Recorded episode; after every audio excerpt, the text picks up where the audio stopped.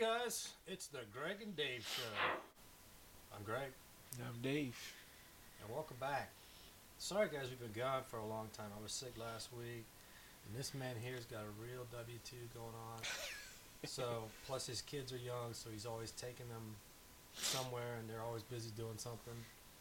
And Yeah, wife man. plays tennis, and so and she's competitive. She pe- competes competitively, so and he's like, uh, you know, he's a good soccer mom, but he, that's why he's busy. So we can't can't always get it done every single week like we'd like, but we do our best. Happy New Year, man. Happy New Year, right? Um, welcome to episode 11, by the way. So since we missed a lot, I'm gonna just start reading some of this stuff, and um, you may have already heard it, or you may have forgotten about it because it's been a while. All right, uh, this article is from the Daily Signal. It's by John Stossel. Comic book fans shun superheroes' woke makeovers. Did you know that Superman's son is bisexual? So is Batman's sidekick, Robin, and lots of other superheroes created by Marvel and DC Comics. The author of the bisexual Superman story says gay people write to say they burst into tears when they saw that the characters had become gay. We burst into tears, but it's for different reasons. Because the legacy of something great is is, n- is dead. While it's nice to make uh, the Alphabet Plus people feel more welcome in the world, not everyone is happy. They became bisexual out of nowhere. Complaints comic creator Eric July and they make it seem as if the only way that you can relate to a character is because you're gay and that character's gay, which is nonsense. July, his name, his name is July, his last name. July, who is black, says you don't have to share the same traits as a superhero to enjoy the character. His favorite was Batman. I ain't got Bruce Wayne money, and I'm not rich, and I'm certainly not white. July points out that there have long been gay comic superheroes like North Star, but what's new and dumb is that DC and Marvel are changing the identity of established characters. A new Batman is black. There's a new Spider Man like character, except uh, she's a lesbian who uses a wheelchair. Iron Man is now a black teenage girl. Maybe maybe this is progress. I don't know. real? Yeah. Iron Man? Yeah.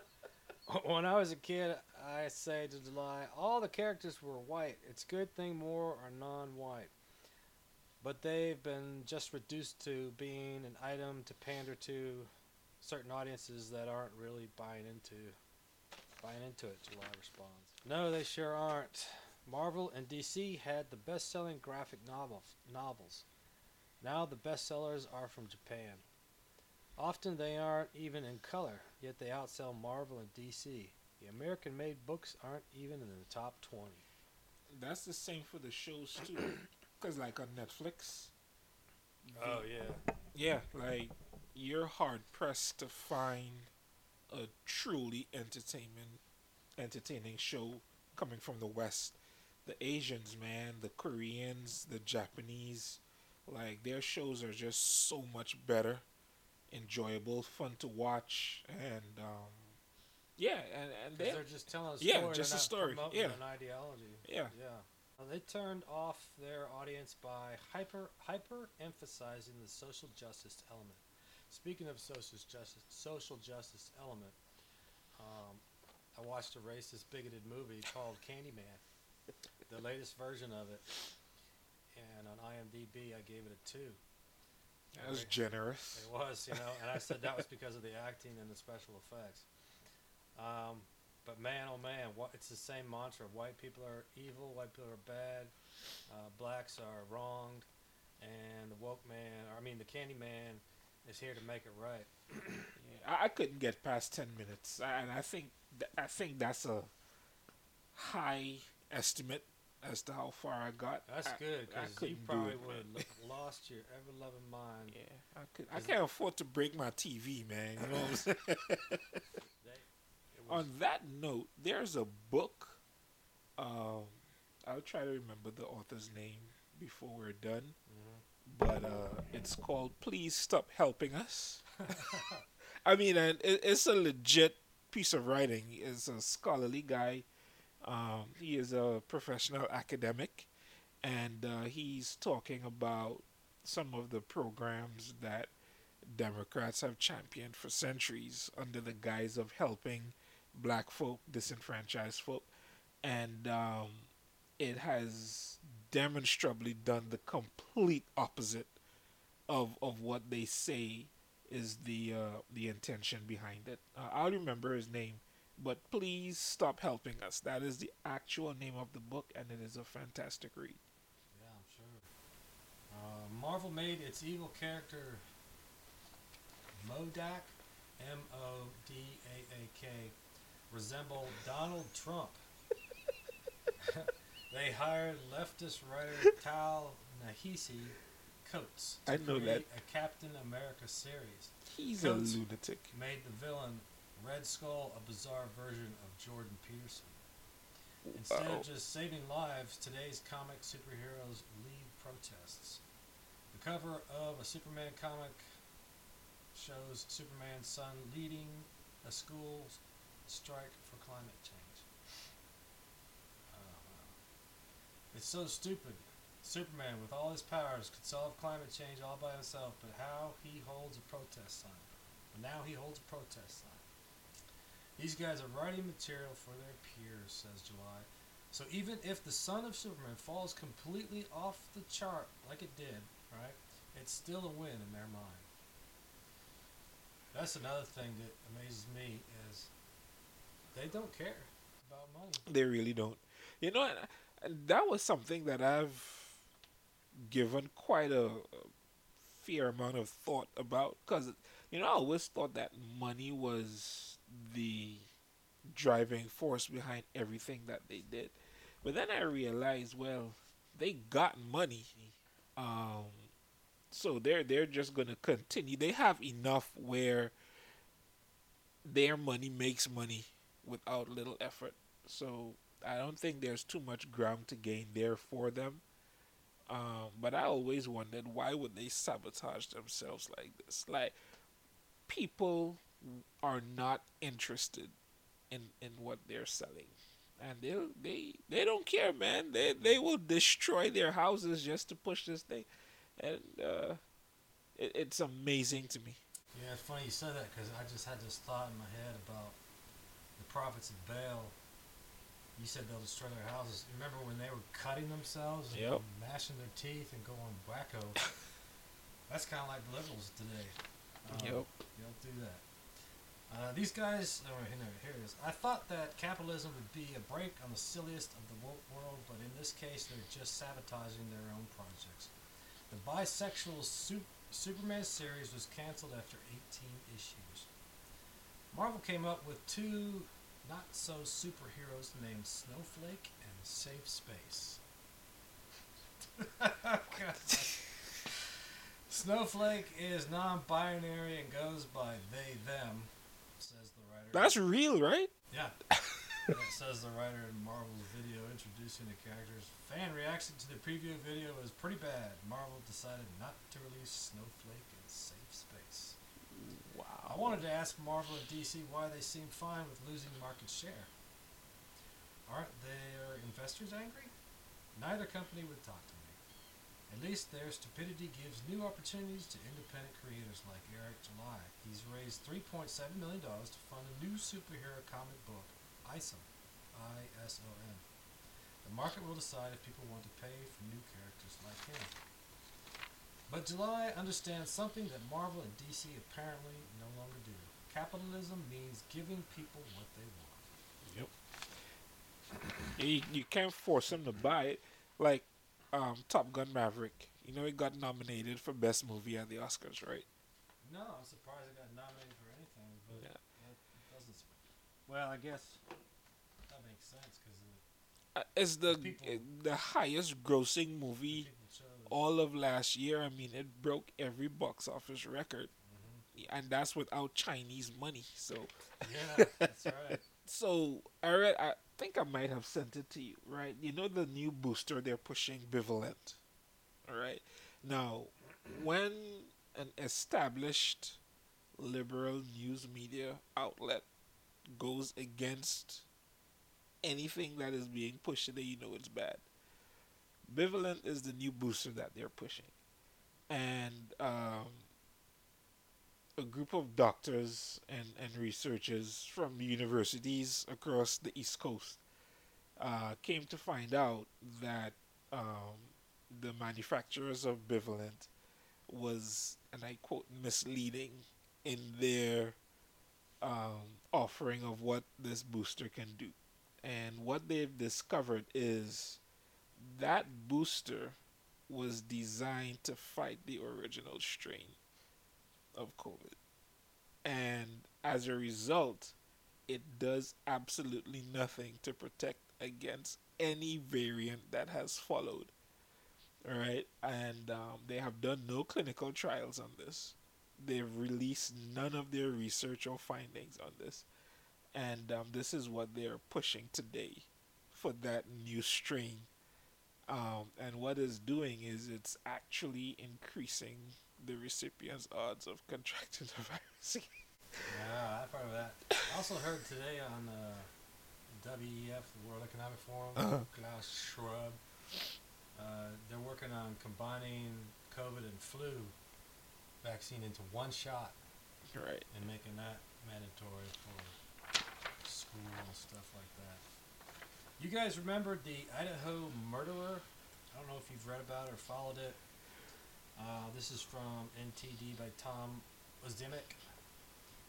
More details have emerged about Bryan Kohberger, the man suspected of killing four University of Idaho students, including reports that he was studying for a PhD in criminology and that he underwent a personality shift in high school that his friends found troubling. You remember this, right? This guy? Authorities said Kohberger was arrested early Friday morning. This is back on December 31st by the Pennsylvania State Police with the assistance of other law enforcement agencies at a home in Albrightsville, Pennsylvania, around 2,500 miles away from the scene of the crime.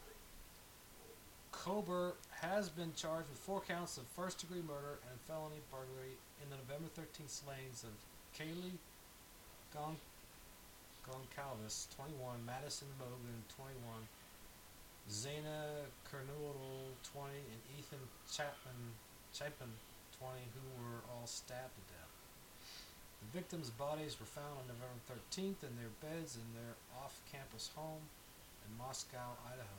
That's kind of a weird name for Moscow, Idaho. With the grisly crime sending a shockwave through a small college town. Fears of a repeat attack prompted nearly half of the University of Idaho's over 11,000 students to switch to online classes and leave the city. Safety concerns also led the university to hire security to escort students across campus. The case, which police described as very complex and extensive, initially appeared to mystify law enforcement, though officials have now said they were guarded in their release of information so as not to alert the suspect to investigators' pro- progress. This was a very complex and extensive case. We had developed a clear picture over time. We, we stand assured that the work is not done. This has just started. James Fry, Moscow Police Chief. Fry added the investigators are still looking for all the evidence, including the murder weapon. Kohberger is being held without bond in Pennsylvania, where he's waiting extradition to Idaho. Latah County Prosecutor Bill Thompson said investigators believe Kohberger broke into the student's home with the intent to commit murder. That's some Ted Bundy stuff yeah, right there, man. Uh, let's see. Thompson added that this is not the end of the investigation, but a new beginning. This is interesting. Kohberger is a PhD student in the Department of Criminal Justice and Criminology at Washington State University which is a brief drive across the state line from the University of Idaho. He graduated from Northampton Community College in Pennsylvania with an Associate of Arts degree in psychology in 2018. DeSales University, if I'm saying that right, in Pennsylvania said that he received a bachelor's degree in 2020 and completed graduate studies in June 2022. Ben Roberts, a graduate student in Washington State University Department of Criminal Justice and Criminology, told the AP that Kohberger seemed super awkward. and was always looking for a way to fit in. Roberts said he had several classes with Kohberger and described him as wanting to appear academic. One thing he would always do, this is a quote from uh, Roberts, uh, almost without fail, was find the most complicated way to explain something. Quiet and deadpan, fellow student B.K. Norton told the New York Post that Kohberger seemed smart and was particularly interested in forensic psychology. Norton noted that when the subject of the murders came up in class discussion, he recalled Kohberger remaining quiet and deadpan. I'm still in shock. I didn't think Brian was capable of this, Norton told the outlet. Justice, or excuse me, Justin Williams, a 34-year-old employee at Washington State University who lives in an adjacent building to Kohberger, told Fox News that he rarely saw the suspected killer. I'd see him go check his mail. That was it. Other than that, I've only seen him twice the whole time, and he lived here since July 21. Williams said, who added to who added that Kohberger's behavior seemed normal, and he saw nothing unusual in the way the accused murderer carried himself. Andrew Chow, Chow, however, a graduate student who lives at the Washington State University housing complex where Kohberger lives, told the outlet that he hadn't noticed anything unusual at all. Kohberger's former high school friend told the Daily Beast that he suspected killer was slightly overweight, down to earth teen during their junior year, but then he got lean and developed an aggressive personality.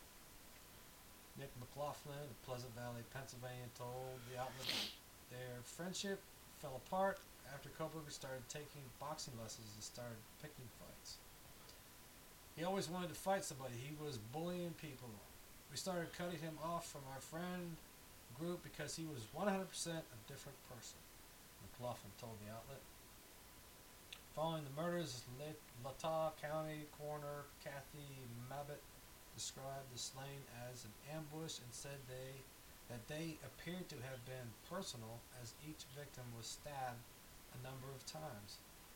It has to be somebody that's pretty angry in order to stab four people to death. Autopsy showed all four victims were likely asleep when they were attacked, though some had defensive wounds.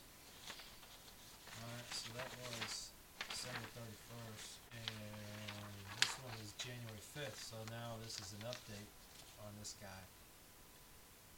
Uh, Kohberger murder affidavit left behind knife sheath. DNA led to capture and arrest. The affidavit is chillingly. The affidavit also chilling, chillingly states that one of the surviving roommates heard crying and saw a figure clad in black clothing and, ma- and a mask on the day of the murders. This is from Just the News by Madeline Hubbard. The man accused of stabbing four University, uh, University of Idaho college students to death was identified through DNA and evidence left on a knife sheath at a crime scene, and cellular data showed his phone was in the area of the Moscow, Idaho crime scene. The Idaho State Lab discovered DNA on a knife sheath left on the bed next to victim Madison Mogen, the Moscow Police Department said. Officials used trash recovered from his family's Pennsylvania home to link Kohberger's DNA to the crime scene. Kohberger's phone records show he used cellular resources that provide coverage to the area of crime scene. On at least 12 occasions, prior to, to November 13th, 2022, the date of the murders, Payne said all of these occasions, except for one, occurred in the late evening and early morning hours of their respective days. The affidavit was released the same day Kohberger appeared in Idaho court. The affidavit uh, chillingly stated that once family roommate woke up at 4 a.m. the day of the murders and heard victim Kaylee Goncalves, I apologize, Kaylee, say something like, Someone's been here. The roommate said she looked out her bedroom and heard a male voice say, It's okay, I'm going to help you. She later heard crying and saw a figure clad in black clothing and a mask that covered the person's mouth and nose walking toward her. The male walked past her and toward the back door, and she locked herself in her bed. He's been arrested. Reports of police suicides explode in Chicago over week of Christmas. This is by the Daily Signal by Lynn, uh, on January 1st. Some topics are difficult to write and read about, and the suicide rate of our police officers is one of them. Understandably, it's something we as a nation don't like to think about.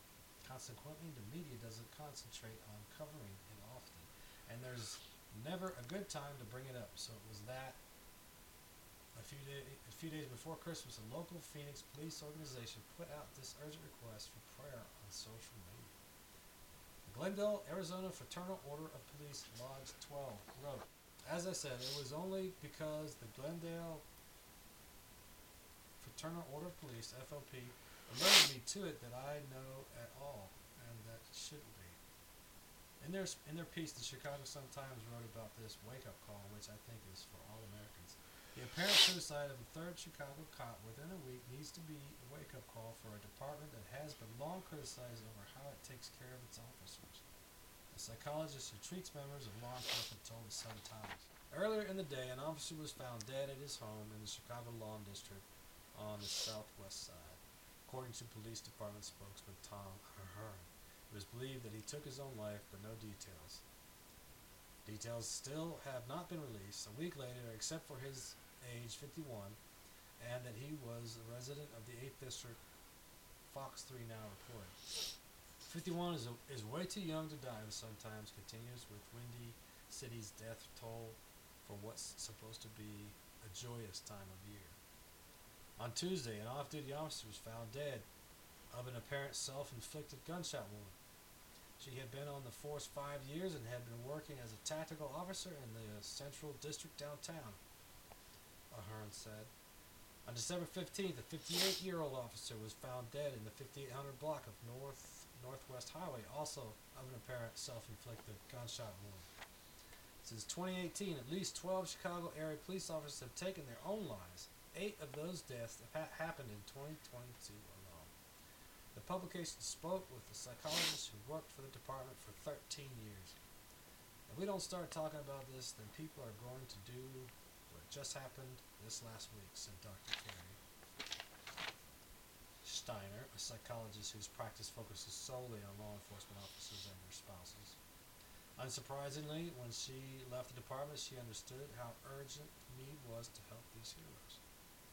But there's a looming political problem too, which Red State has written on extensive, which Red State has written extensively before.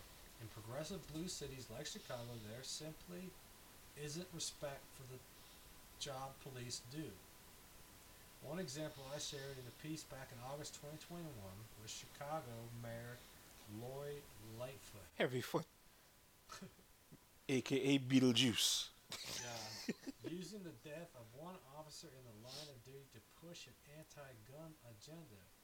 Whatever the circumstances, that the left's message is loud and clear in the upper managements in Chicago's politicians' actions in the sometimes Times piece. Family members of officers who have taken their own lives have said the stress of the job is magnified by the department's practice of routinely canceling days off. In late August, City Inspector General Deborah Witzburg released a report that found nearly 1,200 officers had to work at least 11 straight days earlier this year. An officer who spoke to a reporter Thursday on the condition their name not be used echoed Steiner in saying members of the force don't believe Lightfoot or Brown understand the gravity of not giving officers more time off. They just don't get it. The officer said, I don't think they're out to get us. I just think they don't have any understanding of what it's like. Then how are these people in over them? Why do you put people over you that have, never done the job that you're doing? Mm, That's usually how it goes, man. The, rema- the reminder Glendale FOP has on his Twitter account is crucial for everyone, regardless of political affiliation, to hear.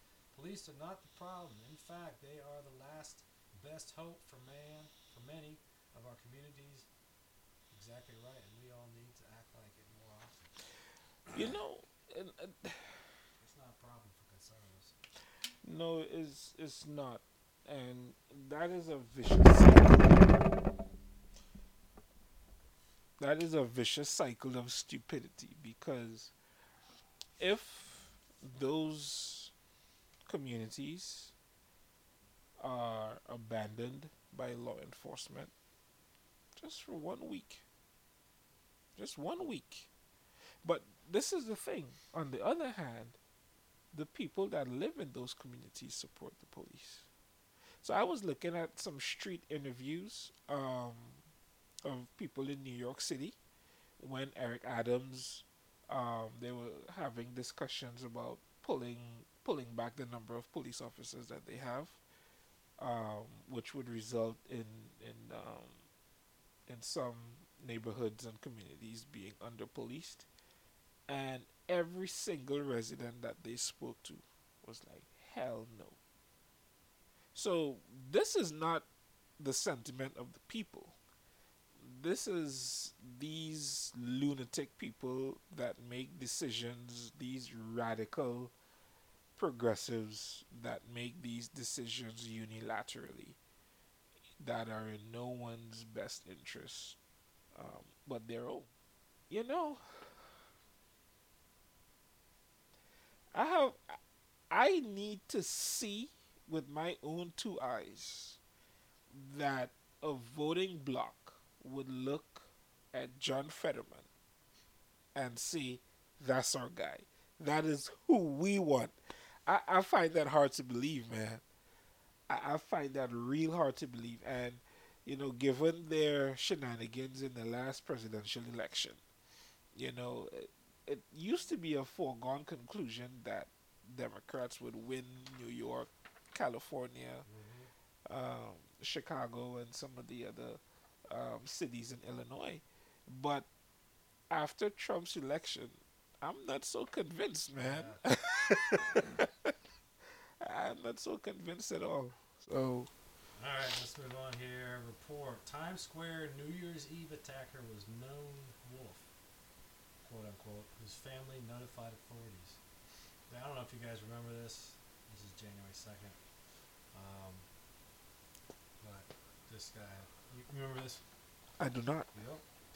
Republican Daily by Mean, published on January 2nd of this year. Police have now charged a, man, a Maine teenager, Trevor Bickford, 19, with attempted murder and assault after he allegedly attacked two New York City police officers with a machete in Manhattan Times Square on New Year's Eve. Bickford went up to three police officers who were on New Year's Eve duty.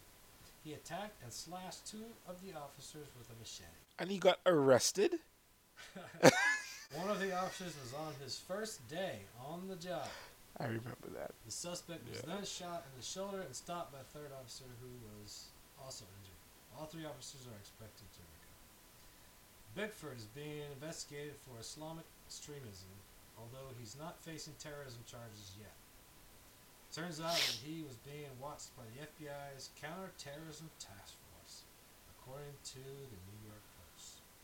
According to sources, Bickford reportedly told law enforcement after he was arrested that he just hatched the plan on Friday and wanted to attack police officers because police are, quote, enemy of the state, I remember this. close quote. First first day on the job.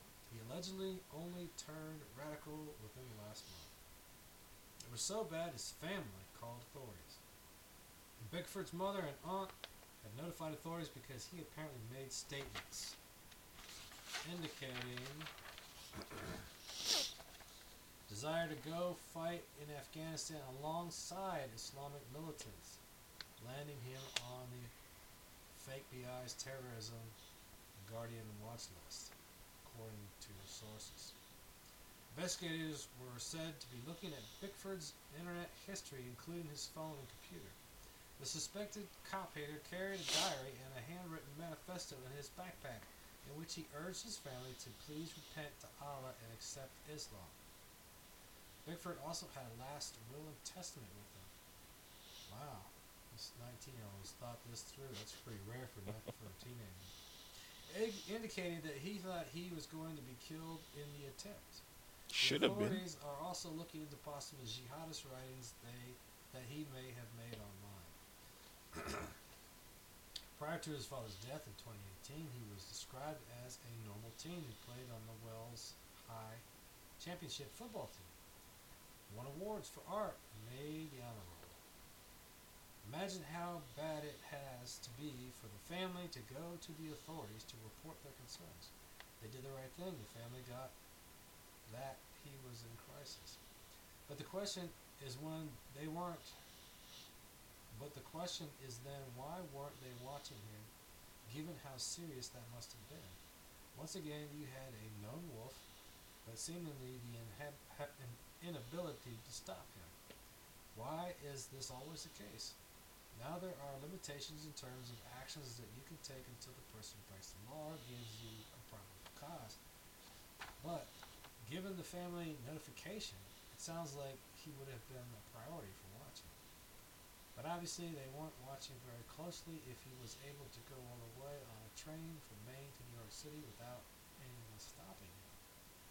Plus, I can't help but think about his this case that perhaps with more attention, this man and other known wolf known wolves might have been stopped.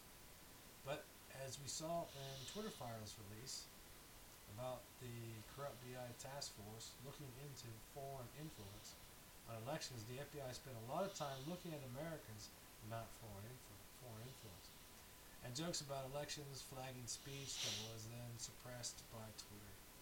When you're looking at the use, when you're looking at that use of time, maybe stopping a terrorist attack is just slightly more important jokes that the election is on Wednesday and not on Tuesday.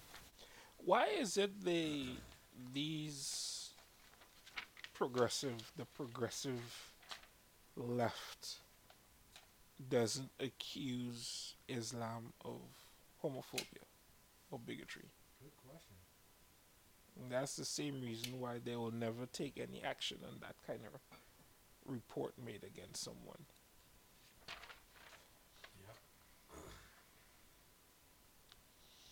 All right, January third. Um, facial recognition software leads to mistaken arrest of Georgia man. I thought this was interesting because you know China's all in on the facial recognition, and uh, America's that, working that way too. Oh, you can't make a mistake with facial software. It's a computer. It's an AI. Knows. Yeah, anyone who has ever seen a Hollywood dystopian action flick knows that the more automated life becomes, the closer we are to huddling in giant underground cities while elite humans battle the machines for dominance of the planet. When it comes to law enforcement activities, the use of artificial intelligence takes on a particularly sinister feel. San Francisco recently suspended its killer robot program after Americans discovered it has an actual killer robot program. Robotic aids, not unlike those sent in to examine and contain bombs, had been approved for use against violent suspects in some extreme situations. Boy, you can see how they'd love to apply that. I know, right? Uh, the thought of sending a robot in to assess and react to a very human situation seems like a very good way to make some very bad mistakes. Machines are not infallible after all, and they cannot replicate the nuances and complicated processes of human judgment and interaction. One Georgia man recently discovered the dark side of facial recognition technology when he was arrested on a warrant from Louisiana. Randall Reed, 28, was picked up in DeKalb County, Georgia, last November. Authorities had connected him to a string of purse thefts in Jefferson Parish and Baton Rouge, Louisiana. Randall insisted he'd never been to Louisiana in his life and didn't even know what Jefferson Parish was. He couldn't have done it. The problem is the computer said he did. It's an interesting place for them to to give that program a dry run. For those of you who don't know, DeKalb is uh, predominantly well black uh, county community. So just say, you know. They told me I had a warrant out for Jefferson Parish. I said, What is Jefferson Parish? Reed said. I have never been to Louisiana in a, Louisiana a day in my life. Then they told me it was not, it was for theft. So not only have I not been to Louisiana, I also don't steal. Facial recognition software connected surveillance images to Reed's Georgia identification records, and an arrest warrant was issued by Baton Rouge. By Baton Rouge authorities. Georgia authorities executed the warrant and jailed the Georgia. Reed was later released after authorities noticed significant discrepancies between the two men. So the, the authorities noticed the discrepancy, not the uh, sophisticated computer. Well, you see, the robot no all black folks look alike, man. So Yes, uh, the robot, right? that's all that is. Reed had a mole on his face while the suspect did not. There was also at least 40 pound difference between the men. The one feature they had in common was that they are both black. Bum, bum, bum. Tell you, man, we all look alike, you know.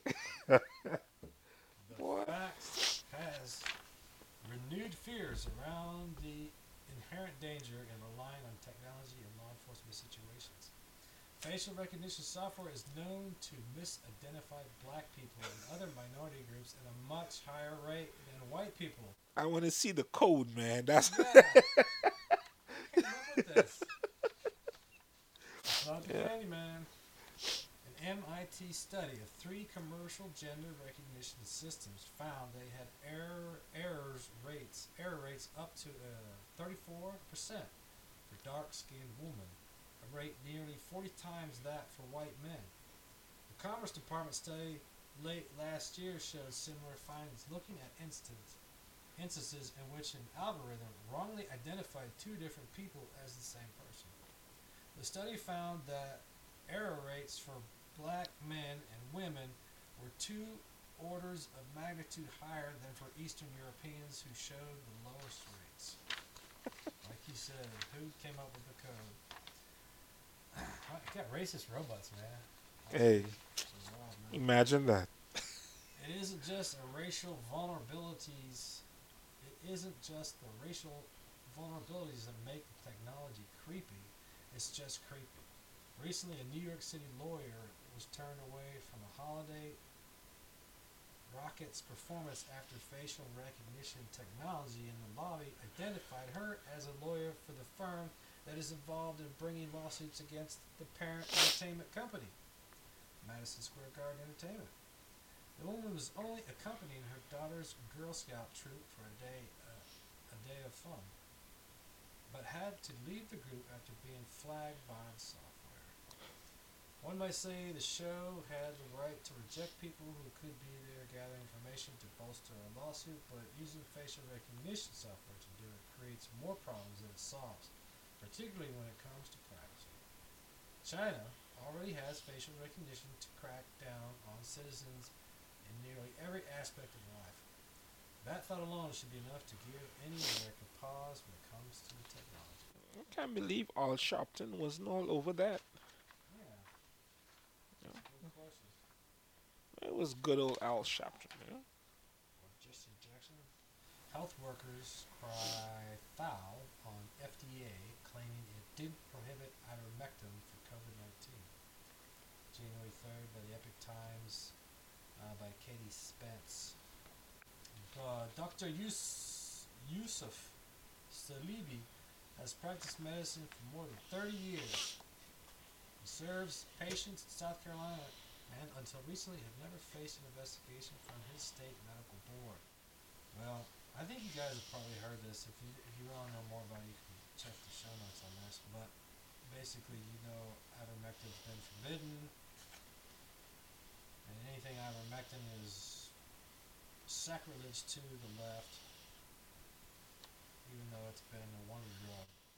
Yeah, the, the the pharmaceutical companies prohibited doctors from treating uh, COVID patients with it, um, under pain of, of losing their license, Yeah. um, which is which is kind of terrible because as a medical practitioner, I mean, you can practice medicine anywhere, right? You can leave one hospital, go to another, But if you lose your license, that's it. Your your life is over as a doctor or a nurse, which is um, which is pretty much the the worst thing that can happen to someone in that field to have their license taken away for trying to save someone's life Yeah. or treat treat someone, you know.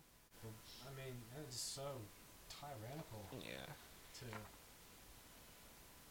keep people down. Yeah, but don't don't you see this the billionaires don't want vaccinated people flying their private jets. Yeah, wa- wasn't it you telling me that uh, blood banks don't want vaccinated blood? Yeah. Yep. So Jordan know- Peterson can face college tribunal over social media posts. Epoch Times by Tara Mac Isaac, January 3rd. The Ontario College of Psychologists is requiring Jordan Peterson to come. Let's see. Uh, Peterson tweeted on January 3rd. Breaking. The Ontario College of Psychologists at CP Ontario has demanded that I submit myself to mandatory social media communication retraining with their experts for, among other crimes, retweeting a Conservative Party leader, Pierre Poilievre, and criticizing uh, dictator Justin Trudeau and his political allies. He said if he doesn't cooperate with the trainings, he could face a college dis- disciplinary tribunal and lose his license. He said on Twitter that he could not post the letter he received from the college online due to confidentiality.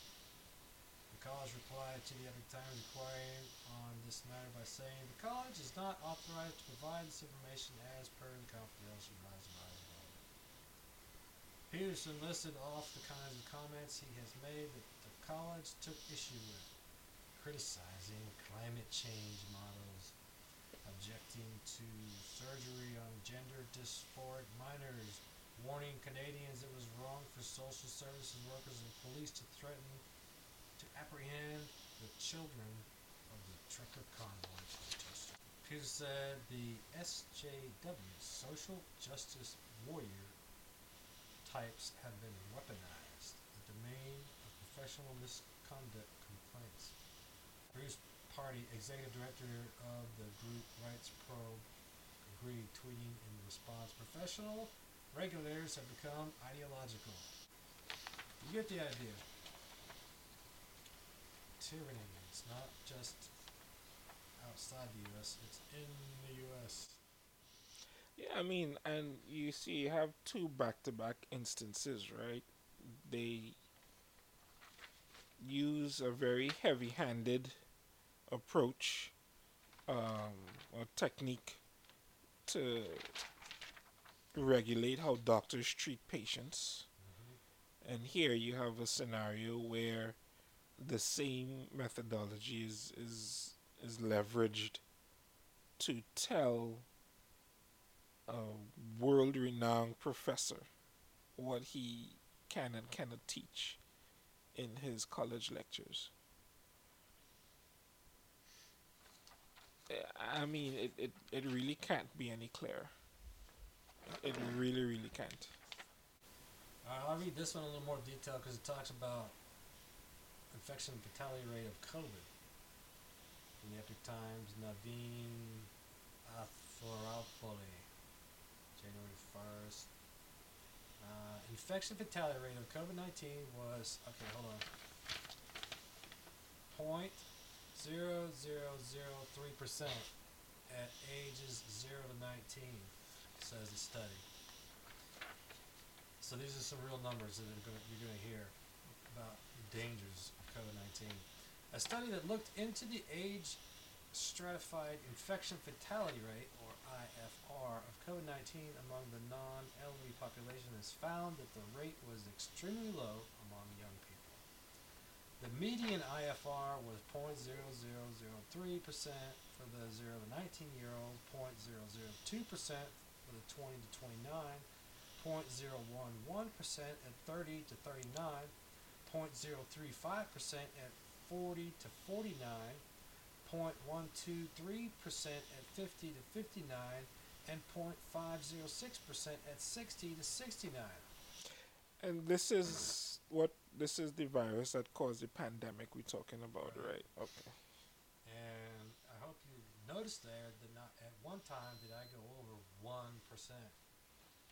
Uh, the study conducted across 29 countries.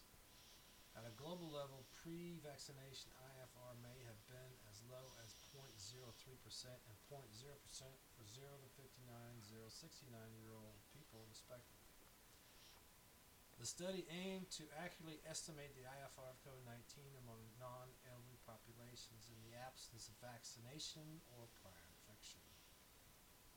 For every additional 10 years in age, the IFR, which is, remember, infection fatality rate, was observed to increase by roughly four times. After including data from nine more nations, the median IFR from 0 to 59 years came in at 0.025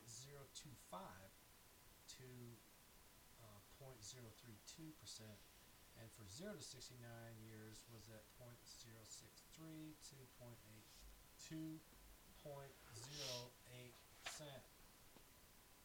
According to the study, the analysis suggests a much lower pre-vaccination IFR in the non-elderly population than had been suggested previously. Large differences found between nations were pegged to differences in factors like comor- comor- comor- comorbidities. Yeah, comorbidities. I don't know why I struggle with that word. Vaccine dangers among youth. A recent study that analyzed children between the ages of 5 and 17 who had received Pfizer COVID 19 shots found an elevated risk of heart inflammation among children as young as 12 years old. But that's normal for a 12 year old to have a heart attack or Right. cardiac arrest or, you know. It just makes you sick. Think about the left, which is like Biden, the, the Democrat Party, which is the which was Twitter before Elon bought it, and Facebook and Google and media. How responsible they are for so many deaths. Well, that was the goal, right? I mean, I have I've said this from even when Trump was in office. I am like they are going to use this to get the numbers down. That is like the absolute highest priority item of the global elite. Too many people on the planet. Like, man, you crazy. Man, you're a conspiracy theorist. Look at what's happening, man.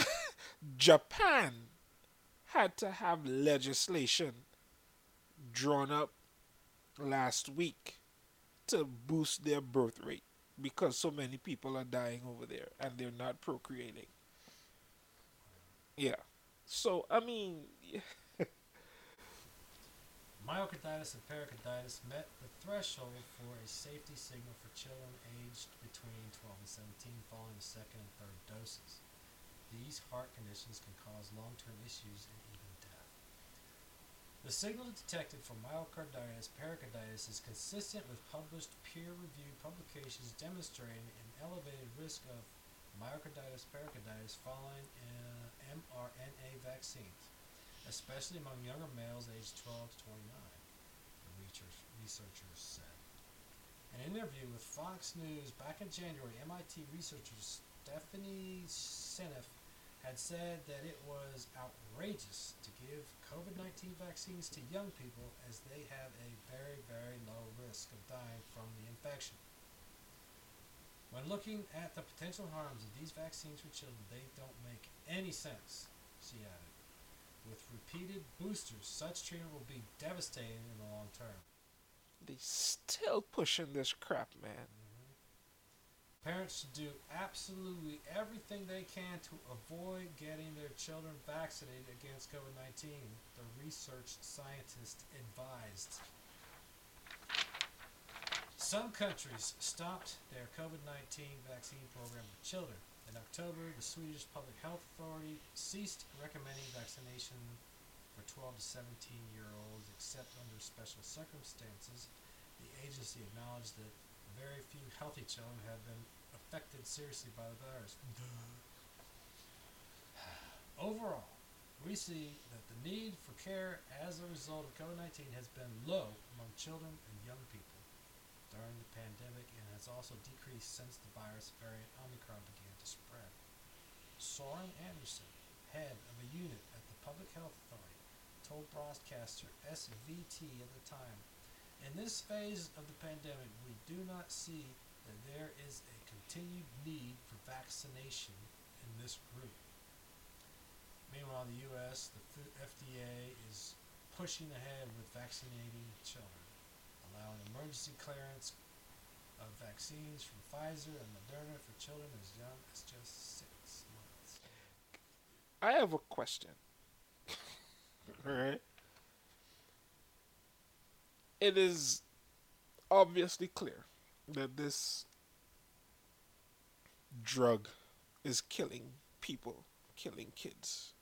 I mean, it, it's obvious to us. No, no, they they know. I- Okay, they know. They know the people. Makes it even worse. Right. They know this is happening, right? Which is why there's a complete blackout on the kids that die from this thing. And I've been tracking this for the past year almost a fanatic a fanatic degree. And they know that kids are dying. And yet they're still trying to force people to take this and force it on parents to get their kids um, with these with these shots. How can you explain that? That's pure evil, Yeah, man. that- that's what I was thinking. Pure evil. There's no other explanation for that. None. And they're trying to legislate it like you in some in some states they want to um it's a requirement for them to go to school like their regular immunizations. I mean, they know it's killing people. They know. And you know, that is something that people would do well to come to terms with. You know, the men of old didn't have this problem when dealing with the enemies of God. When I mean, of course, there were a few exceptions, but they had an understanding of of the nature of evil, and that's why they have, as far as is documented in Scripture, have had no problem wiping out an entire people when God instructed them to because they understood what evil is and, and how it manifests itself, and they didn't play around with it. Mm-hmm. It is, is nothing to take lightly. These people are evil. There is no other way you can you can explain this. Uh, it's psychologically disturbing to think that there's some justification for this. That they have some kind of justification. Data from the CDC shows that it is the vaccinated population that made up most of the COVID 19 deaths in August. Let me read that again in case you were dozing. Data from the CDC, from the CDC itself, shows that it is the vaccinated population that made up most of the COVID 19 deaths in August. In August. During that month, 6,512 deaths were recorded, of which 58.6% were attributed to vaccinated or boosted individuals. Back in January, COVID 19 deaths among the vaccinated and boosted had only made up 41% of the total mortalities. And I, think the numbers are even higher than that because the CDC started Yeah. they started rejecting um, the the data in their adverse um, VAERS system until they act they took the whole thing down completely. So you couldn't you couldn't report adverse effects to the uh, to the vaccine. I, I, listen, man. If you don't realize what was going on in the world today, you might as well just go jump in a lake somewhere, man. Like it, it, cannot be any clearer. It it really can't. Not to us. What's frustrating, and I see it all the time, because we live in Atlanta, and Atlanta is just, it's this is a mathematical thing. It's not a racist thing. It's uh, heavily populated by black folk. Yeah, especially in the in the, the city and the, the environs. Yeah. and they they continue to vote Democrat, and that's I I guess you know way back in the '60s when, or whenever it started, the indoctrination of the black community has sunk through generation to generation, and so it's really hard for them to break out of that. Yeah, because and this goes back to Lyndon Johnson and his war on poverty. That man single handedly destroyed the black communities in this Yeah. country And he was a racist. and the black family. And they never recovered.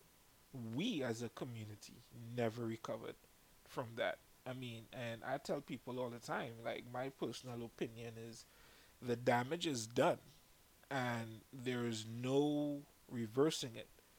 And I said, Well, what do you do? Save your house. As a black man with children, save your house. Protect your house. That is the best you can do. And hope that your neighbors um, are moved by your position and, and the stance that you've taken. But as a community, man, the damage is done, and, and there is no coming back. As a as a group, um, save your house. You know, Joshua said it. He said, "Choose this day whom you serve." He said, "But as for me and my house, we will serve the Lord." And that's the position that you got to take, and, and hope that your lifestyle and, and what you stand for is a testimony and an example to those around you. You know, that's the best you can hope for. You know, be a good minister of the gospel, be a good testimony of Christ, and uh, and, and and and that's it. But it, it it's terrible um, when you see what what happens in, in these black communities across the country. It, it, it really is terrible. Yeah, it's frustrating because they keep voting for the same people that put them down. Keep them down. It's a Stockholm syndrome at its Yeah. at its finest.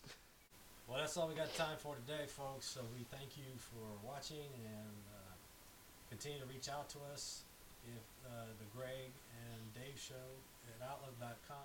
Um, let us know. Give us a, a review. Let us know what you like, don't like, what needs work. Thanks for watching. Thanks for supporting, and we'll see you next time. Peace.